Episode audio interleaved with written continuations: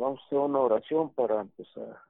Padre nuestro que estás en el cielo, santificado y bendito sea tu nombre por siempre, Señor, Dios de Abraham, Isaac y Jacob y Dios nuestro. Nuevamente, Padre bendito, Señor, te damos las gracias por este día de gozo que nos regalas. En tu santa palabra te rogamos pues, Señor bendito, que nos ayudes a poner por obra tus palabras en nuestras vidas para darlas a nuestros semejantes. Te rogamos, Señor, perdónenos nuestros pecados para ser dignos de estar en tu presencia. Te rogamos bendiciones para todos aquellos que somos débiles por alguna enfermedad o algo espiritual, Padre amado, por todos aquellos que tienen sed y hambre de tu justicia, por la paz de tu pueblo Jerusalén y la pronta venida de tu Hijo Jesucristo. Amén. Luis Miguel, que es nuestro presidente cada sábado que preside la clase, tuvo que salir y voy a presidir esta clase. Me da gusto poder ayudar en algo. Entonces estamos en la página 21, dice lección 7.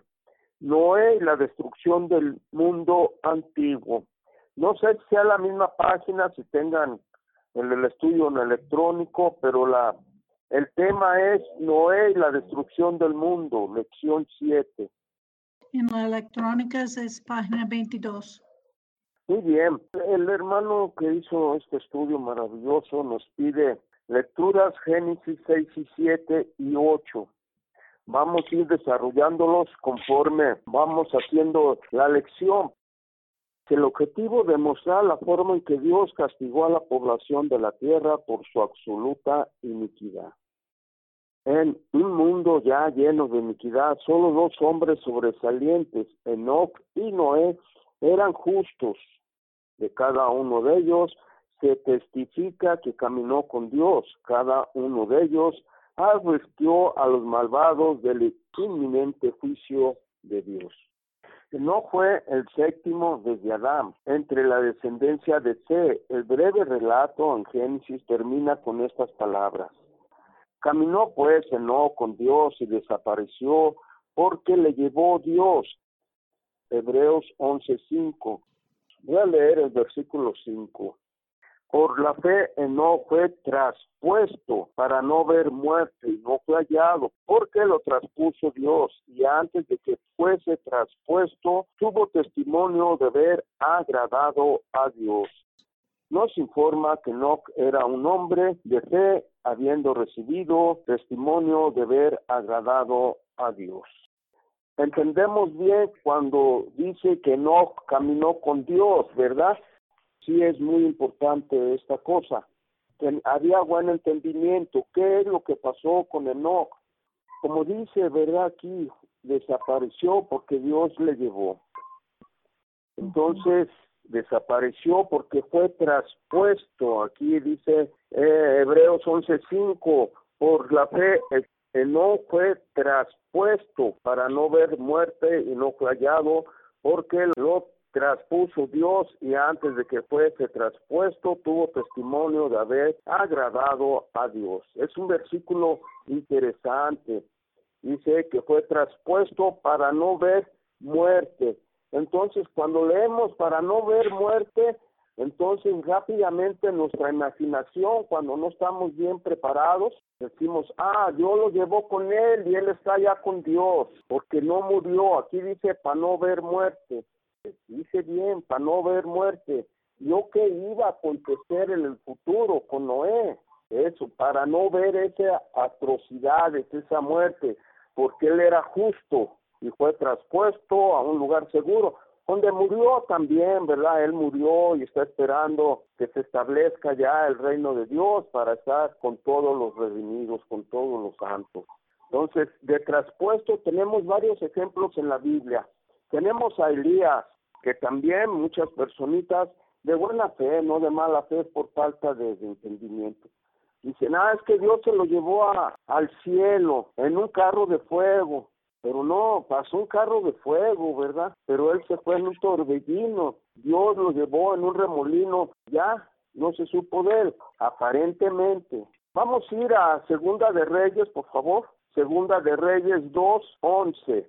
Y aconteció que yendo ellos y hablando, he aquí un carro de fuego con caballos de fuego apartó a los dos, y Elías subió al cielo en un torbellino. Ya cuando aparece la palabra cielo, ¿verdad? Ya se fue hasta arriba. Está bien, es que en vez de poner, puede ser que subió al espacio, al cielo, ¿verdad? Sí está bien dicho también, hacia arriba, al cielo, pero no necesariamente al trono de Dios, que es el cielo, ¿verdad? Fue elevado o algo así. Sí, fue elevado, utilizar, ¿no? Como dice en Hebreos, con Enoc, fue traspuesto a otro lugar. ¿Cómo sabemos eso? Vamos a ir a Segunda de Crónicas 21 y vamos a leer del 12 al 15. Y le llegó una carta del profeta Elías que decía: Jehová, el Dios de David, tu padre, ha dicho así: por cuanto no has andado en los caminos de Josafat, tu padre, ni en los caminos de Asa, rey de Judá, sino que has andado en el camino de los reyes de Israel, y has hecho que fornicase Judá y los moradores de Jerusalén, como fornicó la casa de Acab, y además has dado muerte a tus hermanos, a la familia de tu padre, los cuales eran mejores que tú. He aquí Jehová herirá en tu pueblo de una gran plaga, y a tus hijos, y a tus mujeres, y a todos cuanto tienes, y a ti con mucha enfermedad, con enfermedad de tus intestinos, hasta que te salgan a causa de tu persistente enfermedad. Aquí tenemos una carta de Elías para el rey, ¿verdad? Para este rey, Josafat. Y durmió Josafat con sus padres y lo sepultaron con sus padres en la ciudad de David. Y reinó en su lugar Joroán, su hijo. Esta carta es para Joroán. Entonces, si Elías haya ascendido hasta el cielo, no haya podido mandar esta carta, ¿verdad?, al rey. ¿Estamos? Sí. Elías, Dios le dijo: ya descansa, te voy a poner a Eliseo, que él se va a estar en tu lugar. ¿Cómo va a estar en su lugar Eliseo? Tal vez Dios le dio el espíritu que tenía Elías a Eliseo, y Elías se dedica a profetizar. Todavía inspirado por Dios, ¿verdad? Pero no así como era al principio. Él seguía predicando, seguía corrigiendo al pueblo de Israel, al pueblo de Dios, por decir algo. Y aquí tenemos la evidencia de que nunca se fue al cielo, él sigue predicando. Tenemos otro último testimonio para no ser así muy largo esto. Vamos a ir a Hechos 8, versículo 40 y 39. Es otra persona que fue traspuesta. Ya saben de quién hablamos, ¿verdad? Voy a comenzar con 38, ¿ok? Muy bien, correcto. Y mandó detener el carro. Y descendieron ambos al agua, Felipe y el eunuco, y le bautizó. Y cuando subieron de agua, el Espíritu del Señor arrebató a Felipe, y el eunuco no le vio más, y gozoso siguió su camino. Pero Felipe se halló en Azoto, y pasando predicaba el evangelio en todas las ciudades hasta que llegó a Cesarea.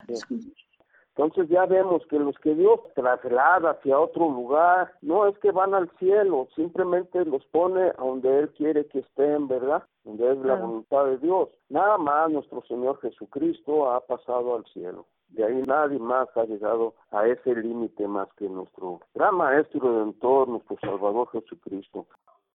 Solo quiso darte una referencia más sobre Enoc, si me permiten. Oh, sí, adelante. Okay.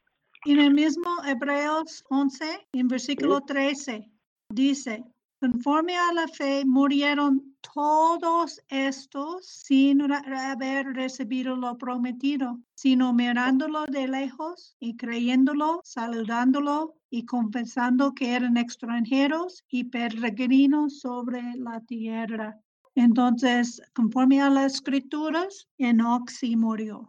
Sí, todos murieron, ¿verdad? Dice ahí bien claro, Conforme todos murieron, todos están esperando. Todos estos murieron. Sí, ser levantados, es como dice Daniel, ¿verdad? Y todos aquellos que duermen en el polvo, ¿verdad? Serán levantados, correcto. Muchas gracias. Noé, el hombre justo. Génesis capítulo 6, empezando por el versículo 1, dice: aconteció que cuando comenzaron los hombres a multiplicarse sobre la faz de la tierra, y les nacieron hijos, que viendo los hijos de Dios, que las hijas de los hombres eran hermosas, tomaron para sí mujeres, escogiendo entre todas. Y dijo Jehová: No contenderá mi espíritu con el hombre para siempre, porque ciertamente él es carne, mas serán sus días 120 años. Había gigantes en la tierra en aquellos días, y también después que se llegaron los hijos de Dios a las hijas de los hombres, y les engendraron hijos, estos fueron los valientes que desde la antigüedad fueron varones de renombre. Y vio Jehová que la maldad de los hombres era mucha en la tierra, y que todo designio de los pensamientos del corazón de ellos era de continuo solamente el mal. Y se arrepintió Jehová de haber hecho hombre en la tierra, y le dolió en su corazón. Y dijo Jehová: Raeré de sobre la faz de la tierra a los hombres que he creado, desde el hombre hasta la bestia y hasta el reptil y las aves del cielo, pues me arrepiento de haberlos hecho. Pero Noé halló gracia ante los ojos de Jehová. Estas son las generaciones de Noé. Noé, varón justo, era perfecto en sus generaciones. Con Dios caminó Noé, y engendró Noé 3 hijos, a Sem, a Cam y a Jafet. Y se corrompió la tierra delante de Dios, y estaba la tierra llena de violencia. La iniquidad abundaba en el mundo a pesar de las amonestaciones de Enoc. El corazón de los hombres estaba lleno de rebelión y maldad. Había corrompido el camino de Dios, el camino de la verdad. Noé y su familia eran la única excepción. Noé fue hallado justo en los ojos de Dios. Segunda de Pedro 2:5. Y si no perdonó al mundo antiguo, sino que guardó a Noé, pregonero de justicia, con otras 7 personas, trayendo el diluvio sobre el mundo de los impíos. Vemos que por justicia, por justo, ¿verdad? Y vamos a seguir leyendo de justicia con Noé. Entonces vamos a ver que Dios le salva a Noé por justo, y Noé predicaba la justicia de Dios, que vimos en segunda de Pedro 2:5, ¿verdad? Es que él practicaba la justicia de Dios. Vamos a ir a Ezequiel 14:14. Muy bonito, todo es bonito pues, pero cómo Dios aparta a sus siervos escogidos, ¿verdad? De él.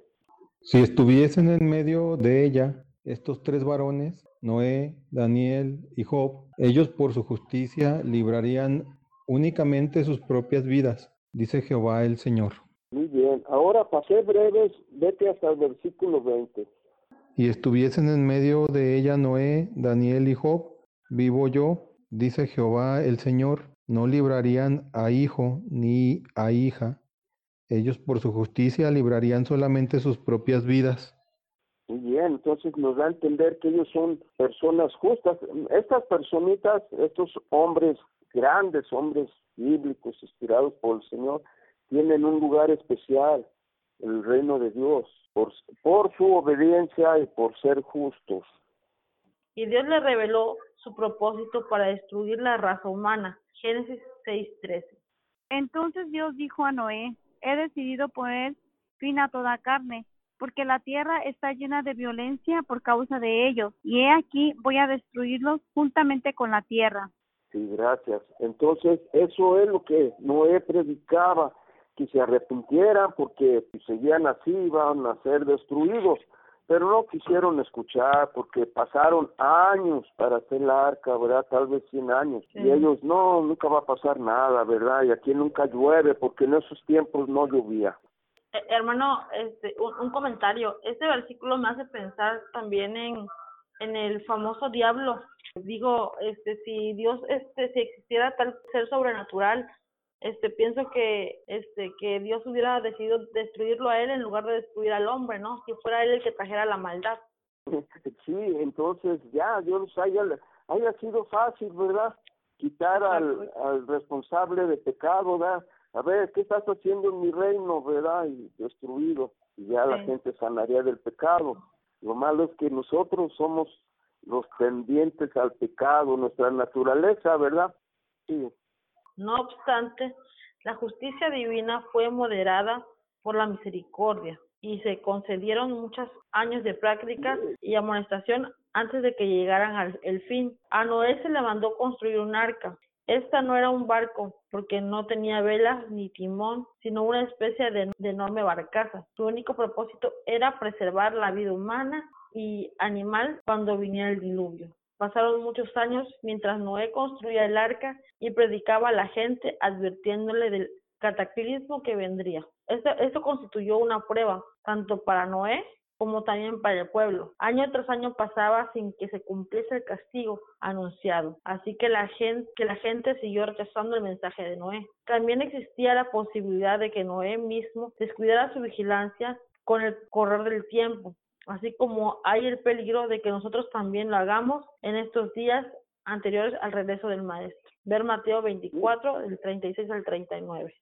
Pero de aquel día y ahora nadie sabe, ni siquiera los ángeles del cielo, ni el Hijo, sino solo Padre.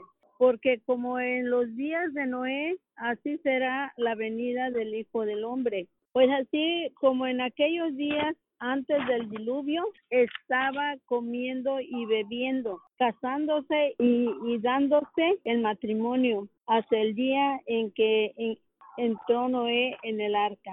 No comprendieron hasta que vino el diluvio y se los llevó a todos. Así será la venida del Hijo del Hombre. Gracias, correcto, así será, porque no entendemos, muchos, ¿verdad? Muchos no entendemos, pero estamos para llevarles luz, para que entiendan, ¿verdad? Muy bien, entonces, como dice el librito, Invitación de Dios, Génesis 7.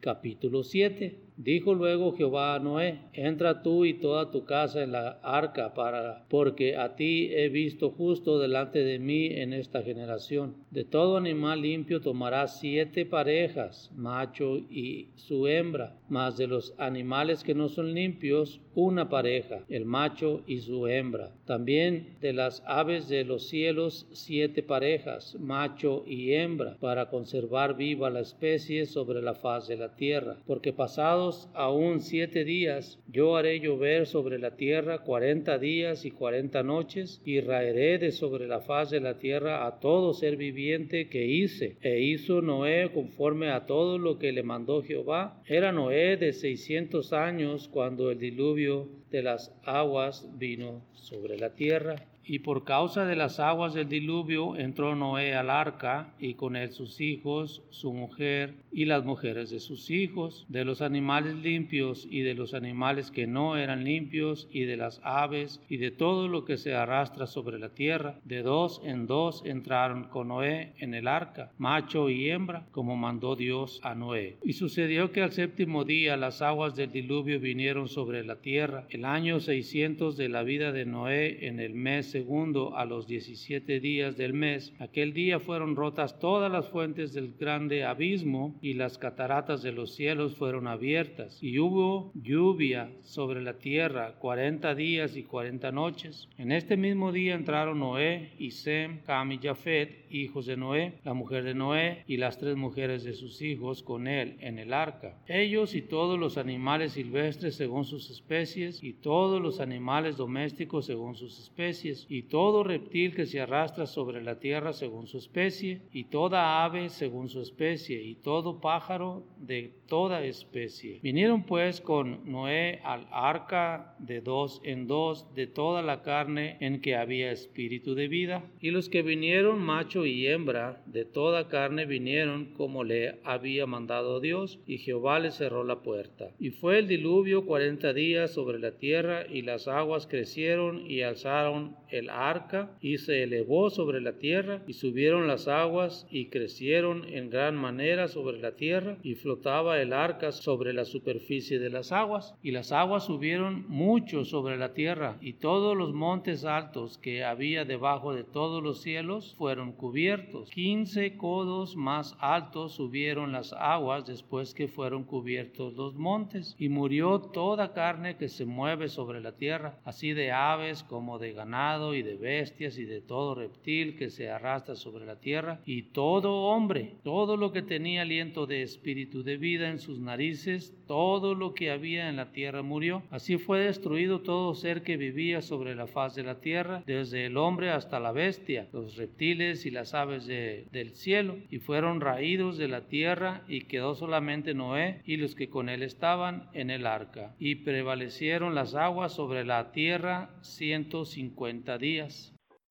Dios dijo a Noé: entra tú y toda tu casa en el arca, porque a ti he visto justo delante de mí en esta generación. Noé fue salvado antes de que viniera el diluvio. Génesis 7:4. Porque pasados aún 7 días, yo haré llover sobre la tierra, 40 días y 40 noches, y reharé sobre la faz de la tierra a todo ser viviente que hice. Así también los seguidores de Jesús serán recogidos de entre las naciones antes de que Dios finalmente castigue al mundo. Isaías 26:20-21. Anda, pueblo mío, entra en tus aposentos, cierra tras ti tus puertas, escóndete un poquito, por un momento, en tanto que pasa la indignación, porque aquí que Jehová sale de su lugar para castigar al morador de la tierra por su maldad contra él, y la tierra descubrirá la sangre derramada sobre ella, y no encubrirá ya más a sus muertos. En este caso, Dios está hablando ya a su pueblo, ¿verdad? Un pueblo que todavía no estaba constituido. Estamos en Noé, pero de todos modos leemos estos versículos a la esperanza de Israel, ¿verdad? A su pueblo, con él hay esperanza, pero tiene una palabra: cierra tras de ti la puerta. Y Jehová, y en Génesis también Dios cerró la puerta del arca, ¿verdad? Jehová le cerró la puerta. Aunque no evitarán todos los efectos y angustias que caracterizan los últimos días, no serán abrumados por estos. Junto con Noé y su familia, 8 en total, también entraron en el arca 7 pares de cada ave y animal limpio, y una sola pareja de todo animal inmundo. Génesis 7:2-3. De todo animal limpio tomarás 7 parejas, macho y su hembra, mas de los animales que no son limpios, una pareja, el macho y su hembra. También de las aves de los cielos, 7 parejas, macho y hembra, para conservar viva la especie sobre la faz de la tierra. Y entonces Jehová le cerró la puerta. Y nos acordamos también de las 10 vírgenes, 5 insensatas, 5 prudentes y 5 insensatas, ¿verdad? Y las insensatas no pudieron entrar porque el Señor cerró la puerta. Qué maravilloso fue para ellos el ser protegido por Dios de esta manera. Esta fue la recompensa de Noé por su fe y obediencia. Él quedó seguro dentro del arca durante la tormenta. Llovió durante 40 días y noches, y mientras todo lo demás era destruido, el arca flotaba sobre las aguas. Tenemos también advertencia. Y leemos en el Nuevo Testamento, creo que sí es el Nuevo Testamento, donde se dice que un justo con trabajo se salva, ¿verdad? ¿Se recuerdan dónde está eso? Es Primera de Pedro 4:18, donde dice que el justo con trabajo se salva. Ah, muchas gracias. Vamos a ir, por lo pronto los voy a llevar a Ezequiel 18, del 24 al 32. Mas si el justo se apartare de su justicia y cometiere maldad e hiciere conforme a todas las abominaciones que el impío hizo, vivirá él. Ninguna de las justicias que hizo le serán tenidas en cuenta por su rebelión con que prevaricó y por el pecado que cometió, y por ello morirá. Entonces, otra vez vuelvo a decir, con trabajos se salvan los justos, no es fácil ser justo. Y sí, creo que el apóstol Pedro estaba recordando estos pasajes, ¿verdad? Porque nos enseña a ser más obedientes, ¿verdad? Muy bien. Bueno, voy a seguir. Dije que iba a llegar hasta al 32. Voy a darle lectura. Dice el 25, y si dijeres, no es recto el camino del Señor, oí ahora, casa de Israel, no es recto mi camino, no son vuestros caminos torcidos, apartándose el justo de su justicia y haciendo iniquidad, él morirá por ello. por la iniquidad que hizo morirá, y apartándose el impío de su impiedad que hizo, y haciendo según el derecho y la justicia, hará vivir su alma, porque miró y se apartó de todas sus transgresiones que había cometido, de cierto vivirá, no morirá. Y si aún dijeres, la casa de Israel, no es recto el camino del Señor, no son estos mis caminos, casa de Israel, ciertamente vuestros caminos no son rectos. Por tanto, yo juzgaré a cada uno según sus caminos, oh casa de Israel, dice Jehová el Señor. Convertíos y apartaos de todas vuestras transgresiones, y no será la iniquidad causa de ruina. Echa de vosotros todas vuestras transgresiones con que habéis pecado, y haceos un corazón nuevo y un espíritu nuevo, porque moriréis. ¿Por qué moriréis, casa de Israel? Porque, y este es el versículo bonito de este capítulo, bueno, todos son bonitos, dice, porque no quiero la muerte del que muere, dice Jehová el Señor, convertíos pues, y viviréis. Entonces vemos pues que la justicia, el ser justo, requiere mucha obediencia. Cultivar la justicia es como cultivar el amor, poco a poco hasta que crezca. Y eso hace crecer más la fe, y tenemos una fe firme, no seremos removidos, porque nosotros mismos tratamos con justicia a nuestros prójimos, ¿verdad? En la Biblia se dice que Jehová es bueno y misericordioso, pero creo que estos textos que acabamos de leer nos muestran que también Dios, Jehová Dios, establece un límite para que los seres humanos pues tomemos la decisión de transformar nuestras vidas y tratar de seguir en el camino que quiere que andemos o no. Y en este caso, pues tiene también un límite. Y a las personas que no acatan o no desean acatar sus leyes, sus normas, pues la destrucción es lo que espera, ¿no? Sí, o sea, Dios requiere obediencia, ¿verdad? Y si no somos obedientes, es el inicio del pecado, ¿verdad? Por la desobediencia, ¿verdad? Y tenemos que entender bien que necesitamos hacer la voluntad del Señor, o tratar de hacer la voluntad, ser justos, ser obedientes, hacer la voluntad de Dios, ¿verdad? Y para poder aspirar al reino. Si tenemos eso en mente, somos aspirantes al reino, ¿verdad? Sí, así es. Es que estoy buscando un versículo que leí y me gusta mucho, donde habla de qué es lo que quiere Dios, y dice que Jehová solamente quiere, habla de que quiere misericordia. Ah, Miqueas, ese es 1:6-8, ¿verdad? Oh, hombre, Él te ha declarado lo que es bueno, y qué pide Jehová de ti, solamente hacer justicia, amar misericordia y humillarte ante Dios.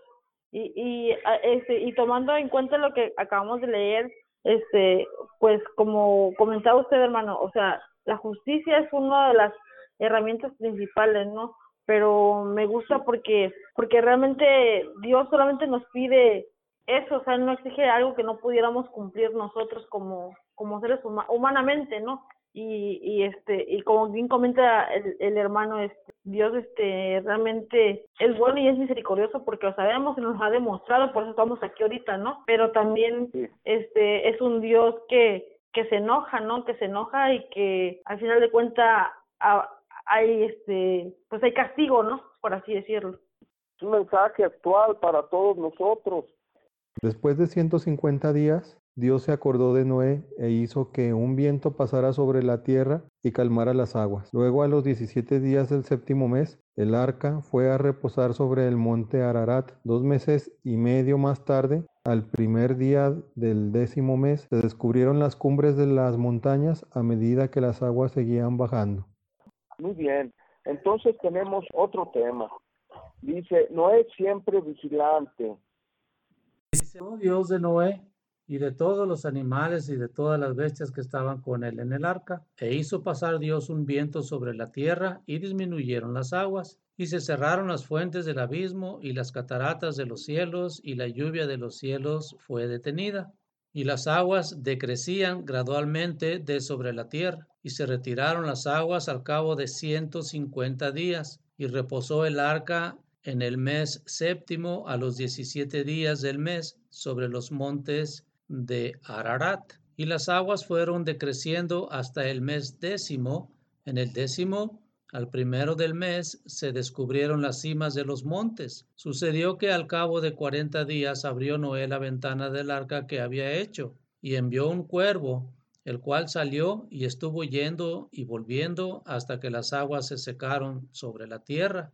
Envió también de sí una paloma para ver si las aguas se habían retirado de sobre la faz de la tierra, y no halló la paloma donde sentar la planta de su pie, y volvió a él, al arca, porque las aguas estaban aún sobre la faz de la tierra. Entonces él extendió su mano, y tomándola, la hizo entrar consigo en el arca. Esperó aún otros 7 días, y volvió a enviar la paloma fuera del arca. Y la paloma volvió a él a la hora de la tarde, y he aquí que traía una hoja de olivo en el pico. Y entendió Noé que las aguas se habían retirado de sobre la tierra, y esperó aún otros 7 días, y envió la paloma, la cual no volvió ya más a él. Y sucedió que en el año 601 de Noé, en el mes primero, el día primero del mes, las aguas se secaron sobre la tierra, y quitó Noé la cubierta del arca, y miró, y he aquí que la faz de la tierra estaba seca. Y en el mes segundo, a los 27 días del mes, se secó la tierra. Entonces habló Dios a Noé diciendo, sal del arca tú y tu mujer, tus hijos, las mujeres de tus hijos contigo, todos los animales que están contigo, de toda carne de aves y de bestias y de todo reptil que se arrastra sobre la tierra, sacarás contigo. Y vayan por la tierra y fructifiquen y multiplíquense sobre la tierra. Entonces salió Noé y sus hijos, su mujer y las mujeres de sus hijos con él, todos los animales y todo reptil y toda ave, todo lo que se mueve sobre la tierra según sus especies, salieron del arca. Y edificó Noé un altar a Jehová, y tomó de todo animal limpio y de toda ave limpia, y ofreció holocausto en el altar. Y si al cabo de 40 días Noé liberó a un cuervo, el cual no regresó. Esta clase de ave se alimenta de carroña, así que probablemente se alimentó de los restos de las víctimas del diluvio. Noé soltó también a una paloma, la que regresó al arca porque no pudo hallar lugar para descansar. Después de 7 días envió la paloma otra vez, la cual regresó con una hoja de olivo. Esto era una evidencia de que las aguas estaban disminuyendo y que Dios había renovado la vegetación sobre la tierra. Soltaba nuevamente al cabo de otros 7 días, la paloma no regresó. La paloma con su hoja de olivo simboliza regeneración, paz y vida. Se había lavado el pecado del mundo, ¿verdad? Una nueva regeneración y paz y vida. Una vida de más tranquilidad, porque lo malo Dios lo había borrado. Después de 1 año en el arca, compares, esto es muy importante para todos nosotros también. Génesis 7:11 con Génesis 8:13 y 14. Vamos a pasar a Génesis 7, versículo 11. El año 600 de la vida de Noé, en el mes segundo, a los 17 días del mes, aquel día fueron rotas todas las fuentes del grande abismo y las cataratas de los cielos fueron abiertas. Muy bien, allá que estás allí, volteas hacia el otro lado donde dice Génesis 8 y quieres leer, por favor, del 13 al 14.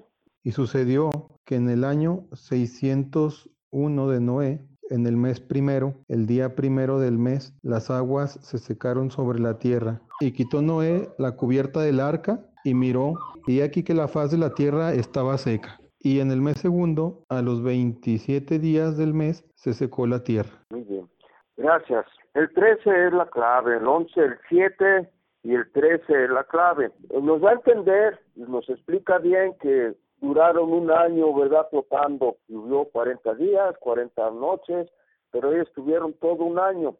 Cuando sucedió eso, Noé tenía 600 años de edad, y a los 601 años salió del arca, una vida nueva. Noé y su familia recibieron el mandato de salir a un mundo nuevo, llevando consigo todas las criaturas vivientes. Noé construyó un altar y ofreció holocausto a Dios en gratitud por su salvación.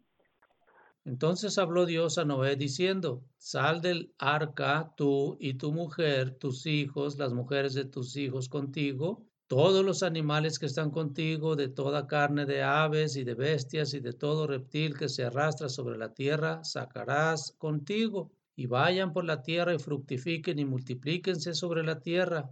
Entonces salió Noé y sus hijos, su mujer y las mujeres de sus hijos con él, todos los animales y todo reptil y toda ave, todo lo que se mueve sobre la tierra según sus especies, salieron del arca. Y edificó Noé un altar a Jehová, y tomó de todo animal limpio y de toda ave limpia, y ofreció holocausto en el altar.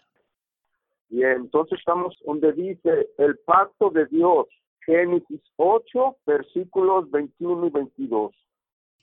Y percibió Jehová olor grato, y dijo Jehová en su corazón, no volveré más a maldecir la tierra por causa del hombre, porque el intento del corazón del hombre es malo desde su juventud, ni volveré más a destruir todo ser viviente, como he hecho. Mientras la tierra permanezca, no cesaré la sementera y la siega, el frío y el calor, el verano y el invierno, y el día y la noche. Dios prometió que mientras permaneciera la tierra, nunca más volvería a destruir todos los seres vivientes por medio de un diluvio.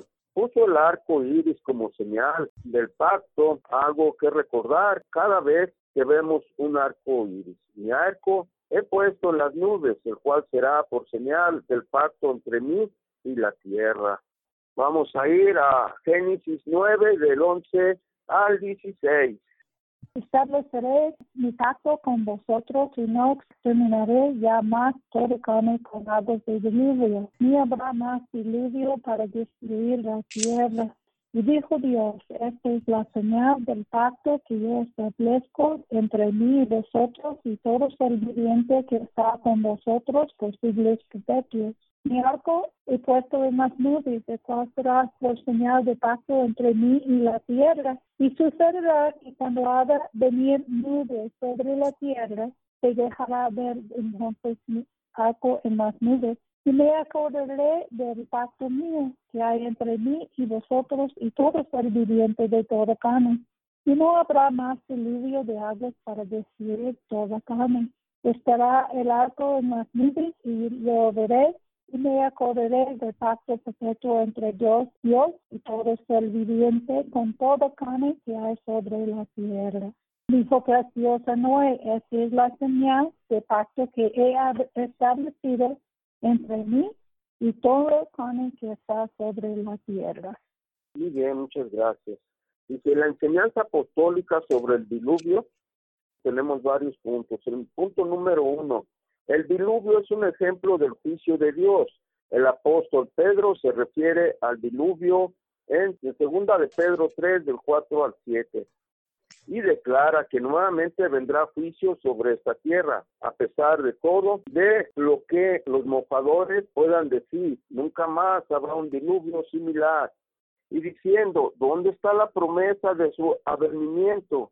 Porque desde el día en que los padres durmieron, todas las cosas permanecen así, como desde el principio de la creación. Estos ignoran voluntariamente que en el tiempo antiguo fueron hechos por la palabra de Dios, los cielos y también la tierra que proviene del agua y por el agua subsiste, por lo cual el mundo de entonces pereció anegado en agua. Pero los cielos y la tierra que existen ahora están reservados para la misma palabra, guardados para el fuego en el día del juicio y de la perdición de los hombres impíos, y que nunca más habrá un diluvio similar. Isaías 54:9.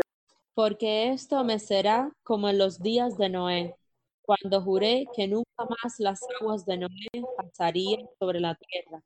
Así he jurado que no me enojaré contra ti, ni te reñiré. Pero Dios enviará a su Hijo a purificar la tierra. Ver segunda de Tesalonicenses 7:9. Y a vosotros que sois atribulados, daros reposo con nosotros, cuando se manifiesta el Señor Jesús desde el cielo con los ángeles de su poder en llama de fuego, para dar retribución a los que no conocieron a Dios ni obedecen al Evangelio de nuestro Jesucristo, los cuales sufrirán pena de eterna perdición, excluidos de la presencia del Señor y de la gloria de su poder. Estamos leyendo mucho llama, fuego, fuego. Y entendemos que cuando la Biblia dice fuego, este fuego, el juicio de Dios, fuego consumidor. Y dice el versículo 9, dice, los cuales sufrirán pena de eterna perdición, excluidos de la presencia del Señor y de la gloria de su poder. Entonces, la pena eterna, que por ejemplo, si no somos dignos, si nos toca tener esa pena eterna, no va a ser una pena como es, dice la Iglesia Popular o otras afiliaciones a ella. Simplemente volvemos al polvo y esta es la pena eterna, porque no vamos a estar en la presencia de Dios ni de su Hijo Jesucristo. Ahí, a eso se refiere. Pena eterna, exclusión de la presencia del Señor. Ya nosotros en el olvido, ¿verdad? En el polvo. Dice punto 2. El diluvio es un símbolo del bautismo. El diluvio arrastró los pecados del mundo antiguo y después hubo vida nueva. Esto es lo que el bautismo hace por nosotros. Vamos a ir a Hechos 2:38. Entonces Pedro les dijo, arrepentíos y bautícese cada uno de vosotros en el nombre de Jesucristo para perdón de los pecados y recibiréis el don del Espíritu Santo. Vamos a pasar a Romanos 6:4. Porque somos sepultados juntamente con él para muerte por el bautismo, a fin de que como Cristo resucitó de los muertos por la gloria del Padre, así también nosotros andemos en vida nueva. Pues gracias. Eso es lo que representa a nosotros, ¿verdad? Cuando nos bautizamos es que ya tenemos la fe, tenemos una simiente bien firme, tenemos fe y esperanza para alcanzar la vida eterna o el reino de Dios. Y eso nos da aliento para seguir una nueva vida. Porque cuando fuimos sepultados en agua, en el bautismo, dejamos atrás todos los malos hábitos que teníamos, el mundo que nos rodea. Ya no somos del mundo que nos rodea, ahora somos del mundo de Jesús, del mundo de Dios, donde debemos de ser santos, apartados para servirle, ¿verdad? Y para ayudar también a nuestros semejantes. Eso es lo que corresponde a la vida nueva, dice. Y Noé y su familia fueron salvados por el agua. Pedro dice que el bautismo que corresponde a esto nos salva. Es interesante. Es primera de Pedro, capítulo 3, del 21 al 22. El bautismo que corresponde a esto ahora nos salva, no quitando las inmundicias de la carne, sino como la aspiración de una buena conciencia hacia Dios por la resurrección de Jesucristo. Es una aspiración a una vida nueva, ¿verdad? A ser obedientes a la voluntad de Dios. Vamos a ir a primera de Tesalonicenses 4, del 7 al 8. Pues no nos ha llamado Dios a inmundicia, sino santificación. Así que el que desecha esto, no deseche a hombre, sino a Dios, que también nos dio su Espíritu Santo. Así es, entonces, dice el 7, pero no nos ha llamado a Dios a inmundicia, sino a santificación, ¿verdad? Y aquí, cuando desechamos la palabra de Dios, no desechamos al hombre, sino a Dios, que también nos dio, bueno, el Espíritu Santo. Aquí está hablando el apóstol Pablo en su tiempo, el Espíritu Santo, ¿verdad? Hace más de 2000 años. Y nosotros adquirimos la enseñanza y el ánimo, por decir de una manera, el Espíritu Santo, leyendo la palabra de Dios, porque aquí está bien explícito y bien plasmado en su palabra, y de ahí nos llega de esa manera nuestra mente, el Espíritu Santo. No es nada mágico, es nada más razonar espiritualmente y tratar de ser obedientes siempre, ¿verdad? Porque tenemos en la mente que el pecado entró por la desobediencia. Tenemos un punto 3 que dice, Jesucristo es nuestra arca. El arca fue construida para seguridad y perseveración de la vida por medio del bautismo. Nosotros entramos en Cristo, nuestra arca de seguridad. En Él hay seguridad, paz y salvación. Entonces, Jesucristo, la gracia de Dios.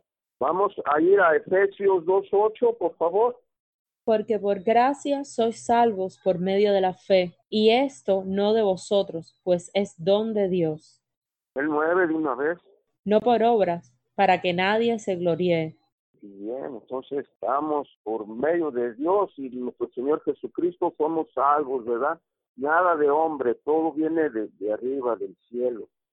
Cuando el Hijo del Hombre vuelva, las condiciones sobre la tierra serán similares a aquellas que prevalecerían durante los días de Noé, cuando comían y bebían y se casaban, sin tomar en cuenta las advertencias de un futuro desastre. Y el futuro desastre, el Señor Jesucristo nos da una idea de eso, ¿verdad? En Mateo 24, del 37 al 39. Y como en los días de Noé, así también será la venida del Hijo de Hombre, porque como en los días antes del diluvio estaban comiendo, bebiendo, casándose y dando en casamiento, hasta el día en que Noé entró en el arca, y no entendieron hasta que vino el diluvio y se les llevó a todos, así también será la venida del Hijo de Hombre. Así es, entonces nuestro mensaje, ayudar a las personas, no debe de parar, ¿verdad? Para que tomen conciencia y sepan que sí, vamos a tener un final si no somos obedientes. Dice, sí, como Noé somos obedientes y fieles, tendremos la segura protección de Dios cuando venga el castigo sobre el resto del mundo. Tenemos un punto de reflexión, dice, Noé halló gracia, favor a los ojos del Señor. Era un hombre justo y perfecto, es decir, recto en medio de una gente inicua y corrupta. Debido a que era justo, lo preservó. Lleno de fe en la promesa de Dios, Noé obedeció a Dios y preparó el arca. Y debido a este acto de fe, Noé está incluido entre los hombres fieles de la antigüedad. Hebreos 11:7. Por la fe, Noé, cuando fue advertido por Dios acerca de cosas que no se veían, con temor preparó el arca en que su casa se salvase, y por esa fe condenó al mundo, y fue hecho heredero de la justicia que viene por la fe. Y Dios le concedió esa gracia de ser heredero de la justicia, porque es lo que predicaba, la justicia de Dios al pueblo antiguo, ¿verdad? Pero no obedecieron, pero él fue justo y predicaba la justicia. El apóstol Pedro nos dice además que Dios salvó a Noé debido a que era un predicador de justicia, segunda de Pedro 2:5. Y si no perdonó al mundo antiguo, sino que guardó a Noé, pregonero de justicia, con otras 7 personas, trayendo el diluvio sobre el mundo de los impíos. A pesar de la corrupción e indiferencia del mundo en que vivía, Noé perseveró en la construcción del arca y fue un heraldo de justicia y arrepentimiento. Hoy en día nosotros tenemos una responsabilidad similar, la de proclamar el reino de Dios y el retorno de Jesucristo para establecerlo aquí en la tierra. Tenemos, dice, el cuestionario, lección 7, el cuestionario Noé y la destrucción del mundo antiguo. Muy bien. Punto número 1 dice, como consecuencia de las uniones entre los hijos de Dios, descendientes de Set, y las hijas de los hombres, descendientes de Caín, el mundo se llenó de maldad. En Génesis 6:5 leemos, ahí tenemos el versículo Génesis 6:5. Y vio Jehová que la maldad de los hombres era mucha en la tierra y que todo designio de los pensamientos del corazón de ellos era de continuo solamente el mal. Y vio Jehová que la maldad en esa extensión, en esa línea, la siguiente línea, que de todo designio, la tercera línea, de los pensamientos del corazón y la última línea, el mal. Punto 2. ¿Quién fue la única persona que halló gracia ante Dios? Noé. Sí, entonces ahí ponemos Noé. Punto 3. Escriba los nombres de los hijos de Noé. Eran Cam, Jafet y Sem. Jesús, Génesis 6:11. La tierra se llenó ¿de qué cosa? De violencia. De violencia, correcto. Punto 5. ¿Qué decidió hacer Dios para limpiar la tierra?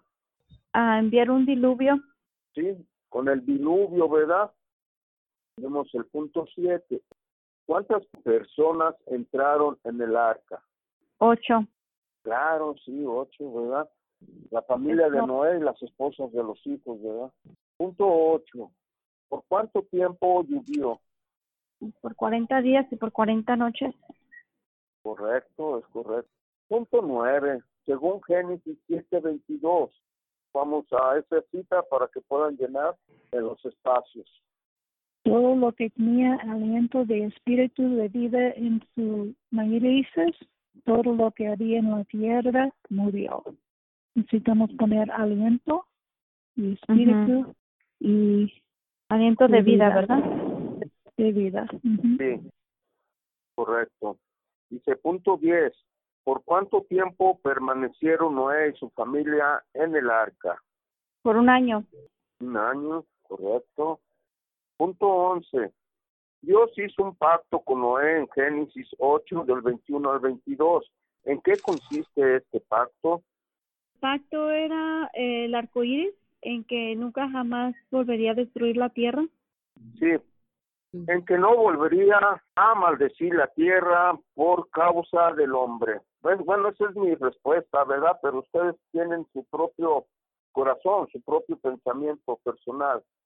Sí. Sí. Punto 12, Génesis 8:21. Dios hace una observación acerca de la fuente del mal. Vamos a Génesis 8:21 para que lo puedan contestar. Porque el intento de corazón de hombre es malo desde su juventud. Sí. Vemos el punto 13. ¿Qué señal dio Dios a Noé y a nosotros como recuerdo de la promesa que hizo después del diluvio? El arco iris. El arco iris, claro, ¿verdad? Punto 14. Dios juzgará al mundo nuevamente en el futuro, pero esta vez no será por medio de agua, sino por fuego. Por fuego. Fuego, ¿verdad? Y lo leemos en segunda de Pedro 3:7. En punto 15, el diluvio es un símbolo ¿de qué cosa? De nuestro bautismo. Correcto, lava los pecados, ¿verdad? Bueno, símbolo de bautismo y juicio de Dios, ejemplo de juicio de Dios. Ahora, la pregunta 16, ¿quién es nuestra arca? Jesucristo. Es correcto, sí, es correcto. ¿Todo bien? Muy bien. Para la siguiente semana, si Dios quiere, que nos dé la oportunidad de seguir leyendo, ¿verdad? Oremos. Padre nuestro que estás en los cielos, santificado y bendito sea tu nombre, Padre de Abraham, de Jacob y de nuestro Salvador Jesucristo.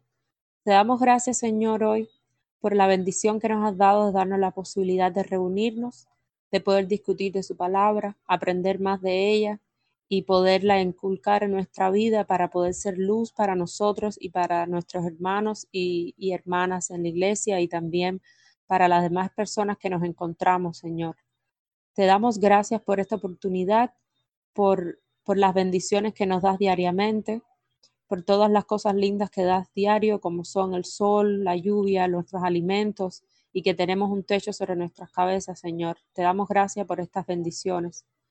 Señor, te damos gracias por la vida, por darnos un día más para glorificarte y para aprender más de ti y poder aprender a ser un ejemplo para otros y también para ser un ejemplo y que tú estés orgulloso de nosotros, Señor.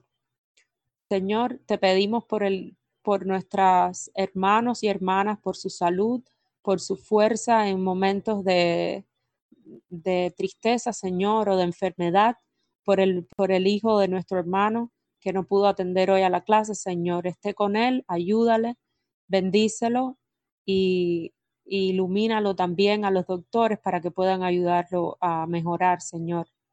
Todas estas cosas, Señor, te las pedimos en nombre de tu Hijo Jesucristo. Amén. Amén. Muchas gracias y bendiciones a cada uno de ustedes, su familia. Si Dios quiere, estamos aquí el sábado. Muchas gracias, hermanas, por su ayuda con esta clase, porque será ayudar por los estudiantes. Muchas gracias. Gracias a ustedes. Señor les bendiga. Gracias. Amén. Bendiciones. Amén. Adiós. Adiós.